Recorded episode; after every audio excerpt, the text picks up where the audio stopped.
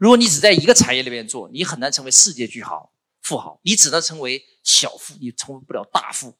大富都是跨越多个经济周期的，大多数老板就是在自己的行业里边赚钱，往往跟着行业共进共退、共生共荣，啊，所以大家一定要居安思危，跳出你这个行业，啊，所以经常要学会跨界去学习。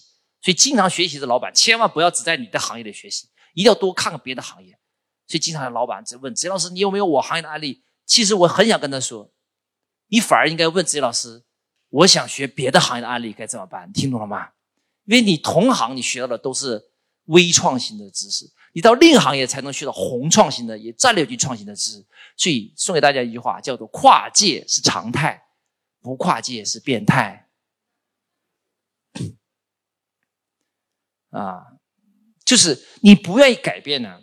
就会被社会淘汰，啊，改变是常态，不改变才是变态，难道不是这样吗？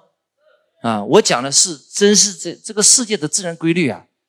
云南白药最典型的，靠那个外商外商用的止血药起家的，但是云南白药现在主要的营收从哪里来啊？牙膏。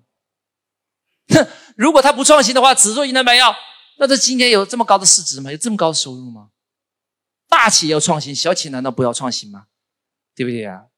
啊，这不多说了啊。所以记住一句话，一起来念一遍：不要预备起，不要爱上行业，要爱上趋势，因为趋势形势比人强，就这样。